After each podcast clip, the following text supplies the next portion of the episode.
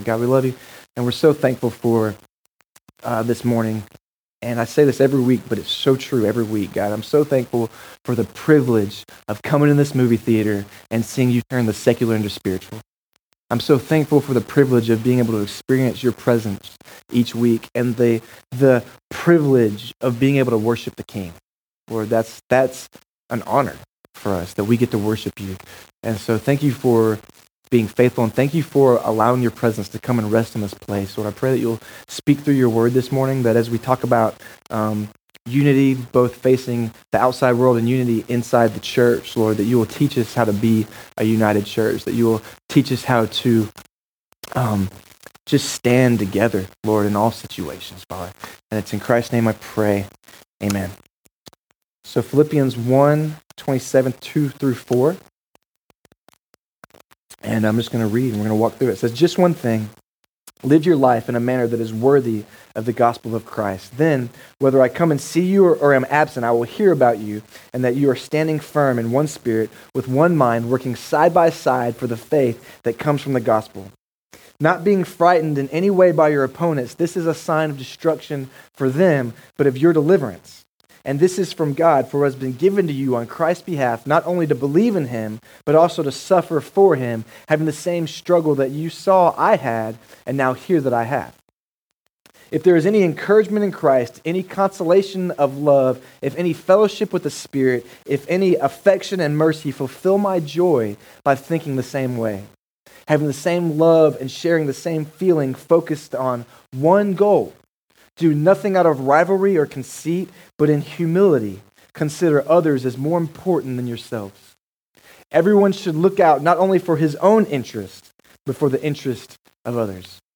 So there is a lot packed into this scripture, and it might seem like because we're going from one chapter to the next, but this this whole passage actually ties in together. Like this is one thing that Paul's saying, and so we wanted to kind of walk through this section together. And so he starts off in 27 saying, "Just one thing: live your lives in a manner worthy of the gospel.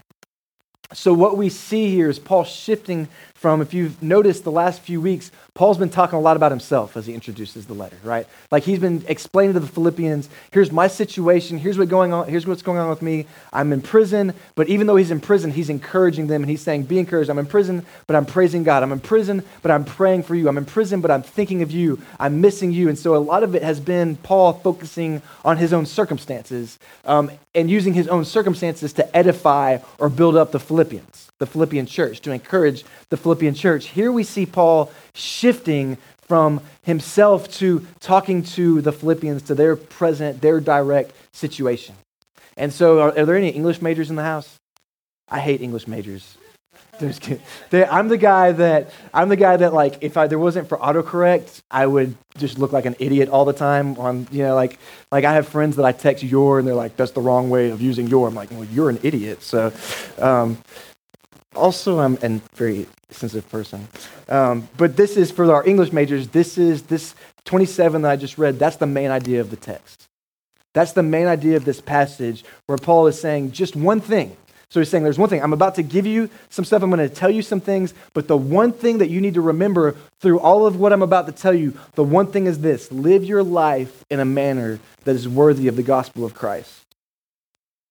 One thing. So the main idea live your life in a manner that is worthy of the gospel of Christ. This is his focal point. What he's saying is don't just make a statement about your faith with your words, but let your life make a statement about your faith. Let your life be the thing that, that reveals your faith to others, not just what you say. Like, because we've all met people that say one thing but do another, right? Paul is saying, let your life be uh, make this statement for you. He's saying the um, the gospel, our relationship with Jesus, should shape our lives. It should shape how you live. And what's really cool, and it's kind of often lost in the translation from the Greek to the English, I was reading a couple different scholars talking about this, and they're saying that the language that Paul uses here, it's really cool, is the idea of where he says, um, live your life in a manner worthy of the gospel of Christ. What he's really kind of the, the picture that he's painting is you're not citizens of this world anymore. You're not citizens of X now. Now you're citizens of heaven. And it's like a, the language he's using is like a citizenship. Live your life. Your citizenship is kind of what he's saying. Live your citizenship as worthy of the calling that you now have for the gospel of Christ, of where you are. So, what are you talking about, Mike, right? If you think about um, our citizenship, now we're citizens of the kingdom of heaven. So, what this means is um, citizens of heaven, our home being heaven, since we're citizens of the kingdom of God, God, we should live our lives like citizens of the kingdom of God. So, what does that mean? There's certain attributes that we should carry with us that are godly attributes. So I think about, I was thinking about the great uh, kingdoms in history. Like you think about, I don't know if it'd be considered the great kingdoms, but for me, the, the Vikings, I thought they're pretty cool. Um, you think about the Vikings, or you think about the Roman Empire, you think of the Egyptian empires, dynasties. You, there's certain characteristics that reveal those places to you, right? Like if you met someone from there from that time, there's certain characteristics that they would carry with them that would show you this is someone from Egypt or this is someone a Viking. Like you think of a Viking, as soon as I say that, there's certain attributes. You're painting a picture of somebody in your head, right? Right? Like I think Viking. What are you thinking? Long beard. Um, John, John, you're John's a Viking. Um, you think of right. There's certain attributes that you picture in your head. And Paul is saying the same thing for us as Christians. You should, if because we're citizens of the kingdom of heaven, there's certain values that should be reflected in that. The way that we love each other, the life that we live, the way that we use our liberty and freedom, the humility that we carry with us should reflect the kingdom that we belong to. We don't belong to the kingdom of, I mean, yeah, we're, you're citizens of the United States, but our kingdom isn't, our, we're not defined by what the United States is. We're defined by our new kingdom, which is kingdom in Christ. The kingdom of God, meaning our values in our life, should reflect God's values, God's life, what he thinks. And I was, as I was thinking about this, if you're not careful, it can almost feel like a, a weight, don't you think? Like oh this weight of okay now i have to bear this this image of this new kingdom that as a christian as a christian i have to to reflect. Oh it feels like but to me i was thinking about it doesn't feel the more i thought about it the less it felt like a weight and the more it felt like a privilege. What I, what I mean by that is god is saying paul is giving this this idea in here that hey as citizens of heaven we're reflecting jesus to the world around us and so we have this really cool privilege that God is using your life and my life to reflect and reveal himself to everyone that you encounter every day. Or at least that's the way that it should be, right? So if we walk into Starbucks and meet the barista there, we, we meet the people that we work with at, um, or the people that we see at school or whatever, each one of those people that encounter, what we should be revealing or what we get the privilege, the opportunity to reveal to them is the kingdom of heaven, man. Isn't that kind of cool?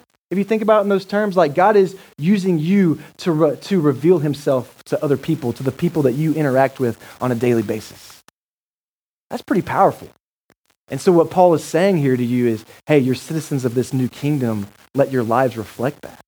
Let your lives reveal that to everyone that you encounter every day. I thought, I thought that was kind of cool. So God is using his, God is working your life to display himself to the world around you. Let us live in that awesome privilege.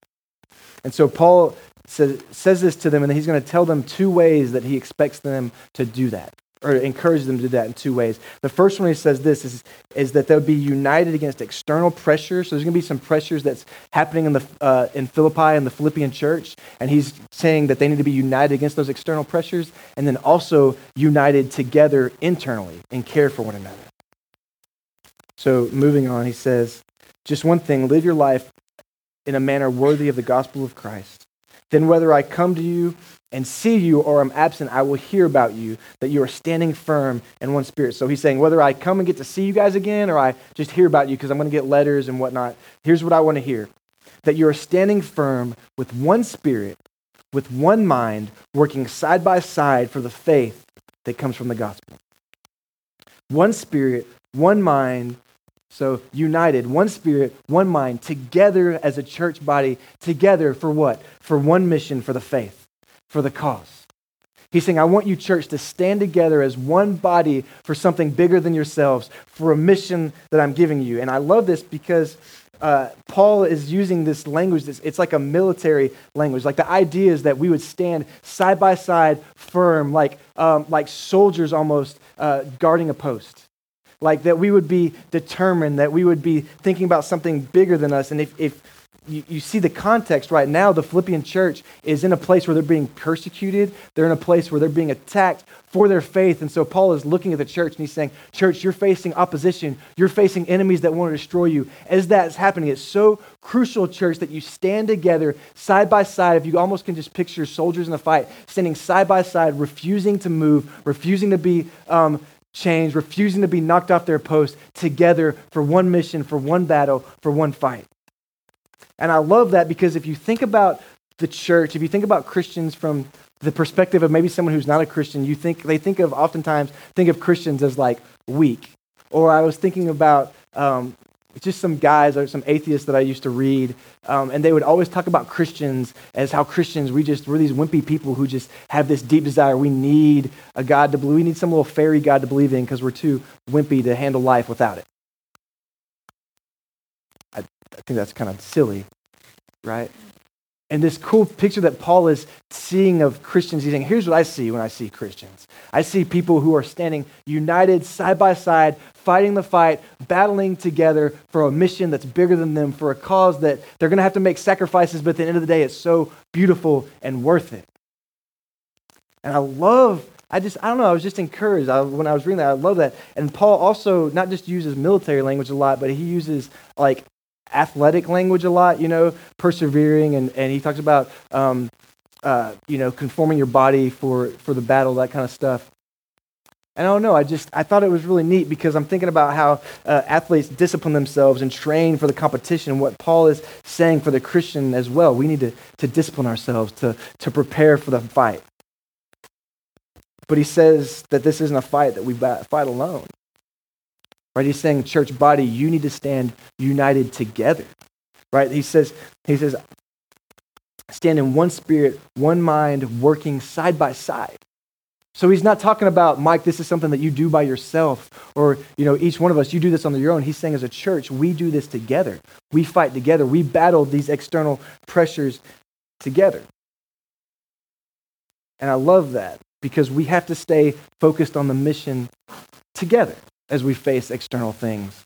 Um, one thing that we really harped on a lot when we planted the church, when we started the river, was that we were going to make sure that we kept the big thing the big thing and not let little things get in the way. And I think that that happens often in churches where churches split. Like you, it's, it's like a joke, but it's a joke because it's literally happened where churches split and break up because they're building a building and fighting about what color the carpet's going to be. Like that's really something that has happened, right? Like, are we going to have a piano lead worship or guitar? Oh, guitar, the instrument of the devil, right? You know, churches split up over this kind of stuff. And but what we miss on that is that what's happening there is not two people fighting about something. What's happening is that they're letting the enemy get into the church isn't standing united together. They're letting small things create cracks in the church, cause disunity, and then the church is falling apart. Right? What we talked about when we launched this church is we want to keep the main thing the main thing. And I love this because something that a lot of places would destroy has been a beautiful thing for me. Like in this place, we have Baptists that go to church here. We have Catholics that go to church here. We have Methodists that go. Like we have a conglomerate. We have Church of God. We have all different types of people who go who are make up the church, the River Church. And we have made a promise that we're going to keep the main thing the main thing. We're going to keep the mission the main thing. And I love how that how that works. And so we I just want to encourage us as we continue as a church that we want to keep the main thing the main thing and being focused on our mission, which is being a place that worships God and sees souls changed and life saved, right? I love it. It's always a lot easier to gossip than to love, right?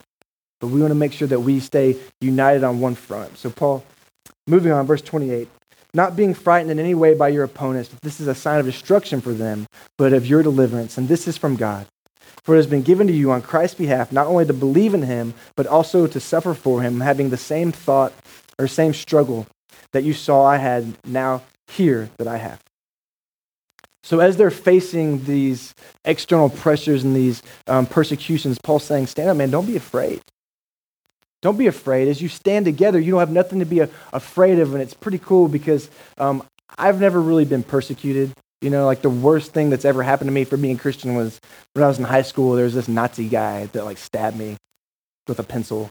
Yeah, stabbed me. Not like like I know I should have led with a pencil. He's was sitting next to me in class, and he would just like cuss at me in German and stuff. And he's also a sa- what a Satanist, and like really, he just stabbed me one day with a pencil, and he would like say like this witchcrafter. He apologized to me one day though because I, I was at a grocery store and he came up and handed me some coupons to Chicken Express. I was like, "Hey man, sorry about that. Here's some coupons, to Chicken Express."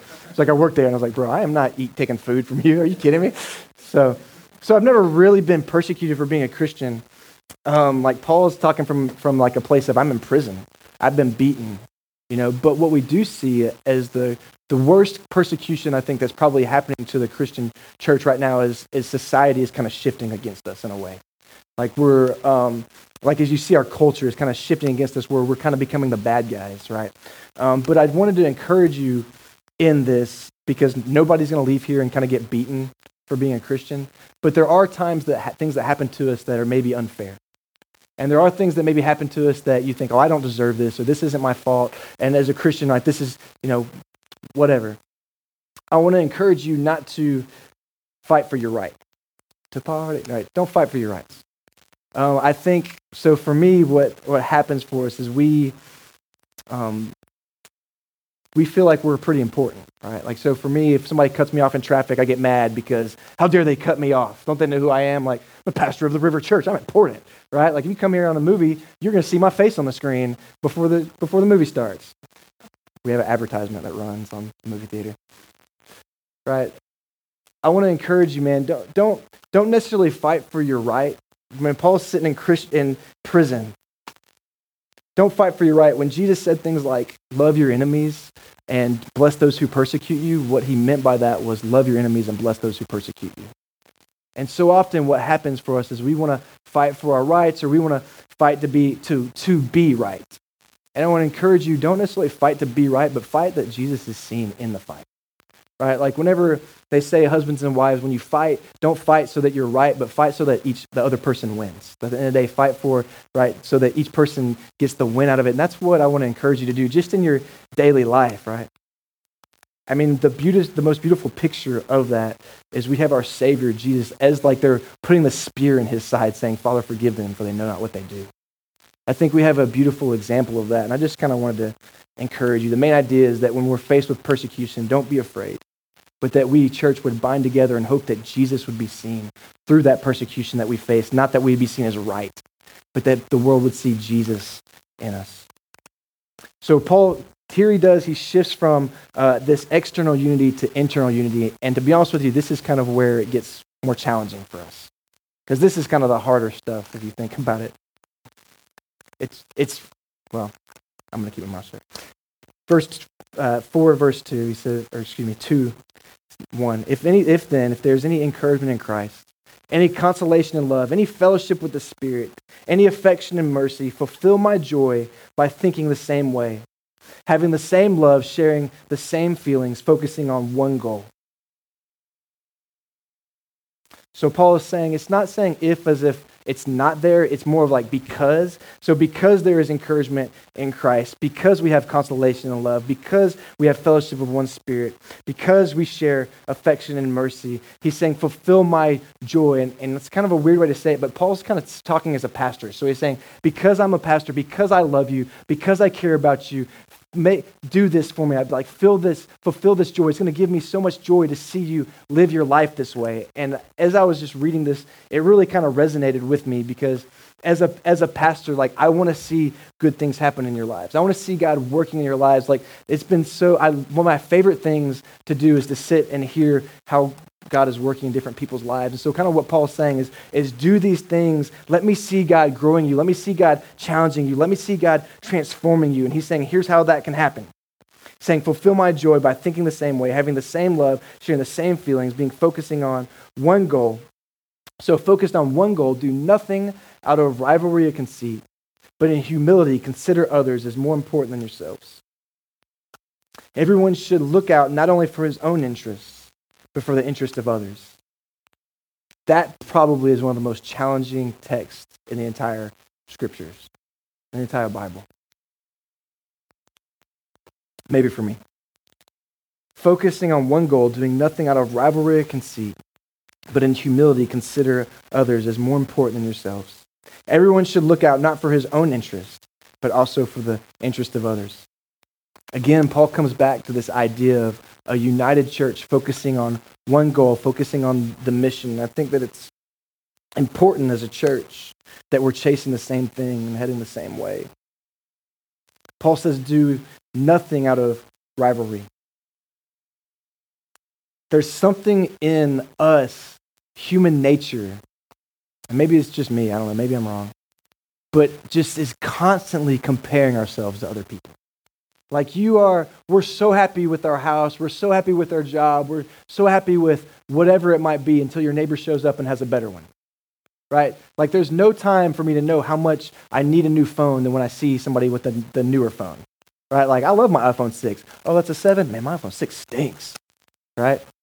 Like I know it's a little a silly example, but it's true. There's something in us as humans that is just constantly feeling this desire to compete and compare and to show show ourselves be validated better than somebody else. Like we even Katie shared about this in the nurture event that we had for moms a few weeks ago was how being a new mom, like you look at other moms around you and you're just constantly comparing yourself. Right? Just constantly committing. And that's not that's not something that's only for moms. That's not something that's only for me. That's for, I mean that's just something that is in all of us, and it comes from this place, I think, of wanting to be validated. Like we want to be better, we want to be the best because we want to be validated, we want to be confirmed. And the truth is that we're looking for that validation in the wrong place. Our validation, our hope comes from Jesus alone. Then Paul moves on. He says, In humility, consider others more important than yourselves. That's another hard one, right? To look at other people around us. It's one thing to say, okay, I'll let you be, maybe I'll let you be even to me, but I'm not going to do anything that's going to cause sacrifice for me to lift you up. Paul's challenging us. He's saying, consider others' needs more important than your own. This is constantly pulling against our grain. Like a place where we can ask ourselves, are we, um, do we struggle with this? Like, is it easy to celebrate other people, right? says everyone should look out not only for his own interest, but for the interests of others. And church is saying, Paul is saying that in the church we have a calling to care for one another. In the church we have a calling to be sensitive to each other's needs. And that Paul is portraying this picture of the church. To me, I see this as a family that's united together. I see, like, if I think about my family, it's like family's kind of the place where it's like it's okay for me to talk bad about my mom, but if you say something, I'm gonna beat you up right? We shouldn't be saying bad things about each other, but we should at least have that feeling about for one another. Like, man, you say something, I'm to take you down, man. Talk about that. Paul, the, desi- the, the, the picture that Paul's painting here of the church is a church that's united, a church that loves each other, a church that cares about each other's needs and, um, and not prosperity like, well, each other's needs is better than the other. It's this, to me, I see it as this interactive thing. So, how do we do this like practically, right? It's kind of a hard picture. It's a hard place to start. Like I don't think it just happens easily, but I think it's something that we work for. Like it's it's a lot. I think it's a lot easier. If Paul's talking about two different types of unity, he's talking about a unity against the enemy or unity internally. I think it's a lot easier for us to unite against the enemy on the outside like if we were being persecuted, it'd be a lot easier for us to come together and fight off the enemy than it is for us to come together sometimes and to care about someone else as more than I care about myself. Don't you think? Like the, the person that's really easy for me to care the most about is myself. It's hard for me to put somebody else higher than me, but we love to unite and go against an enemy, right? Right? And so I think that I think that this side of this this part of Paul's uh, text here is a harder one for us. I think that's the harder one for us to do nothing out of rivalry or conceit, to, to humble ourselves and consider other people more than us, to look out for each other's needs. Like it's, it's easy for us to, like, for example, if somebody's house burns down, it's real easy for us to, to gather up together and go help them. But how, what does that look like daily? What does that look like tomorrow when you go to work? What is, you know what I'm saying? I think that's where the real challenge comes in for us. And so I, I just, for me as a pastor, I never want to preach something and like make it this lofty thing and be like, oh, try to attain it and figure it out. But I will try to give you practical ways to live that out Does that make sense? So at least something that you can say, all right, this week, here's how I can work on this. This week, here's how I can live that out. And so this one was this was challenging for me this week as I was thinking, how do we how do we get there, you know?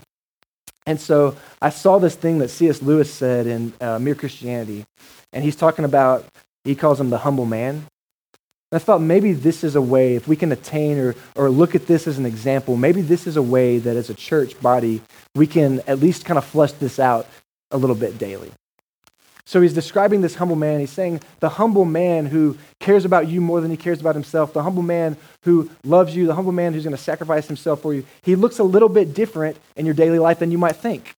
And so he's picturing this humble man who's kind of like, well, I'm just going to read it to you. I'll read it to you. He says, Do not imagine that if you meet a really humble man, that he will be what most people call humble nowadays. He won't be some sort of, some sort of greasy, smarmy person who is uh, always telling you that, of course, he is a nobody. So, like, we think of the humble man, and we think of the person um, that, that's going to put us as better than, the, than somebody that's always like putting themselves down, things like that. Uh, C.S. Lewis is saying that's not necessarily it, but here's what this might look like in our daily lives, our daily interactions says, Probably all you will think about him is that he seemed cheerful, intelligent chap. He seemed a cheerful, intelligent chap who took a real interest in what you had to say to him. Interesting. if you dislike him, which there's a chance that we probably would dislike this guy because we don't like happy people, right? Just kidding. If you dislike him, it would be because you feel a little envious of anyone who seems to enjoy life so easily. What I see here in this guy is somebody who's not trying to prove his humbleness, like, oh, woe is me, or trying to prove, like, you're better than me, but someone who genuinely is just taking an interest in other people. Genuinely looking at someone and seeing them and wanting to focus on them and wanting to love them daily, even in conversation. Like, I'm going to take I don't know. It, it, was just a cool picture to me. And he finishes it with this. He says, So, probably all you would think about him is that he seemed a cheerful and intelligent chap who took a real interest in what you had to say to him. If you disliked him at all, it would be because you feel a little envious of anyone who seems to enjoy life so easily. I love this. He will, he will not be thinking about humility, so he won't be necessarily trying to be humble. He won't be thinking about humility. He will not be thinking about himself at all. And I think that's a beautiful challenge for us and so, kind of as we closing out, I wanted to give us this challenge for this week. It's kind of a twofold challenge. So, this week, as you go out, if you do face some persecution or you do feel um, some external things against you, I want to challenge you to not fight for your rights, but fight to show Jesus. Fight to reveal Jesus in that situation. And then, secondly, I want to challenge you to reflect on the conversations that you have this week. I want to challenge you to reflect on your interactions with your, the person at Starbucks that you see, with the people that you work with, with your family members, with your husbands or wives, your kids, all the different people that you're going to interact with this week. I want to challenge you after you leave conversations to reflect on those. And what I want you to reflect on is when you were in that conversation, what were you saying, um, maybe non-verbally? How were you approaching that situation? Were you talking to that person with your own self interest? Like, were you talking to them trying to get something out of them, or were you talking to them looking at them as the important person in that conversation? Were you looking at them as thinking, how can I encourage you? How can I lift you up? How can I show, you know, show Jesus to you? That sounds like a big, crazy, lofty thing, but just love them, man. How can I show this person that I love them? And genuinely, in our conversations, step back and take an interest in that person. And I think that if we practice that, if we challenge ourselves to do that, then maybe we could become to shift. And maybe, maybe you're already there. Maybe this is just me that's like the selfish jerk. I don't know. it could be not that far off because I can definitely be that. But maybe if we look at that, we'll, we'll begin to become a people and transform into people that can humbly consider others more important. Like, if we can just consider other people more important than ourselves and our conversations, I think that'll just naturally grow. I think that'll naturally grow. If we can look in our conversation and consider others more important and genuinely take an interest in them, I think that we could become the kind of people that could say, hey, I wasn't thinking about being humble. I wasn't thinking about trying to love you or show you how great I think you are. I wasn't actually thinking about myself at all. It's just a natural thing that God is transforming in me. Because at the end of the day, the goal is we want to show Jesus to others. And so that's kind of how I want to challenge you this week. It's really practical, I guess, but I want to challenge you in your conversations, step back and analyze your own conversations that you have with people. What was the goal in that? What was I trying to achieve? Was I just looking to get something out of that person, or was I looking to love them, to, to show them I care? Was I just showing them that they were the important person in the conversation? Right? Because I've been this person, and we've all know the person that whenever uh, we talk to them, we know that they're just waiting for us to shut up so that they can talk. Right? And if you don't know anybody like that, guess who that person is? Right? With that said, let's pray. Father, I love you. Thank you so much for this this morning and just being able to worship you. Father, I pray that you would challenge us to be a church that's unified against external pressures and external battles, that we would come together and that we would, when we're pressed, when we face trials and tribulations, that what would come out of us is love and compassion for the world around us. What would come out of us reveals you. And I pray that in our lives as a church, that, that we would be able to be people who reveal in us a love and a desire for others that's greater than ourselves, that we would be able to humble, humble ourselves um, and interact as a family, lifting the other person up, lifting each other up, loving each other, and genuinely considering others as more important than ourselves. Father, I pray that you would help us to be that kind of people that as we go out into our week, as we go out into our week, that we would be able to analyze our conversations and genuinely uh, just check ourselves out and say, man, what am I trying to attain in this conversation? Am I showing love? Am I taking an interest in other people? Am I just being selfish? Am I somebody that's just looking to see what I can get out of other people? Well, I pray that what's revealed in us would be you, and what's revealed in us would be it would be a reflection of this of our citizenship. We're citizens of heaven, Lord, and I pray that as Paul's challenge this morning, that will be revealed in us as you. In Christ's name we pray. Amen.